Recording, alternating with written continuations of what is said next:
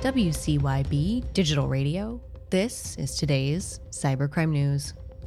Cyber attacks against Australia from criminals and state sponsored groups jumped in the last financial year, according to Reuters.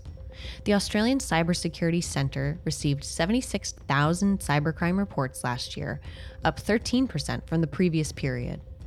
While just over half of attacks targeted individuals for fraud and theft, the reported warned that state sponsored attackers made cyberspace a battleground. The jump in attacks and damage is making insurers wary, with premiums in Australia jumping 56% year on year in the second quarter. From the record, Jeppesen, a wholly owned Boeing subsidiary that provides navigation and flight planning tools, confirmed that it is dealing with a cybersecurity incident that has caused some flight disruptions.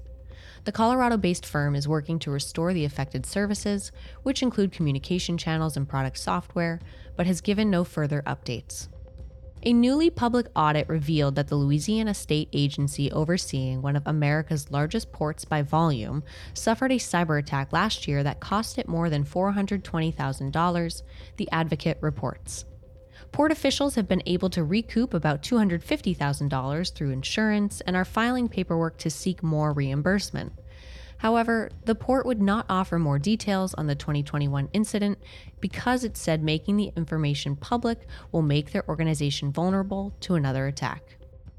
Eco friendly online retailer The Good Collective, trading as Flora and Fauna, is the latest victim in a series of cyber attacks targeting Australian businesses, according to Inside Retail.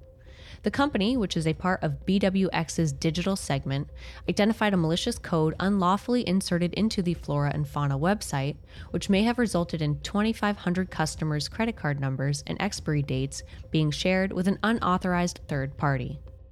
From Coindesk, Chaos ensnared Gala Games as fears of a potentially billion dollar hack drove its native Gala token down 20%. Concerns developed after a single blockchain address appeared to mint over $1 billion worth of Gala token out of thin air. When it was flagged by crypto watchdogs, P Network, a firm apparently related to the crypto play to earn platform, which provides routing infrastructure for decentralized finance and gaming tokens, said they had actually attacked themselves to prevent bad actors from absconding with users' money.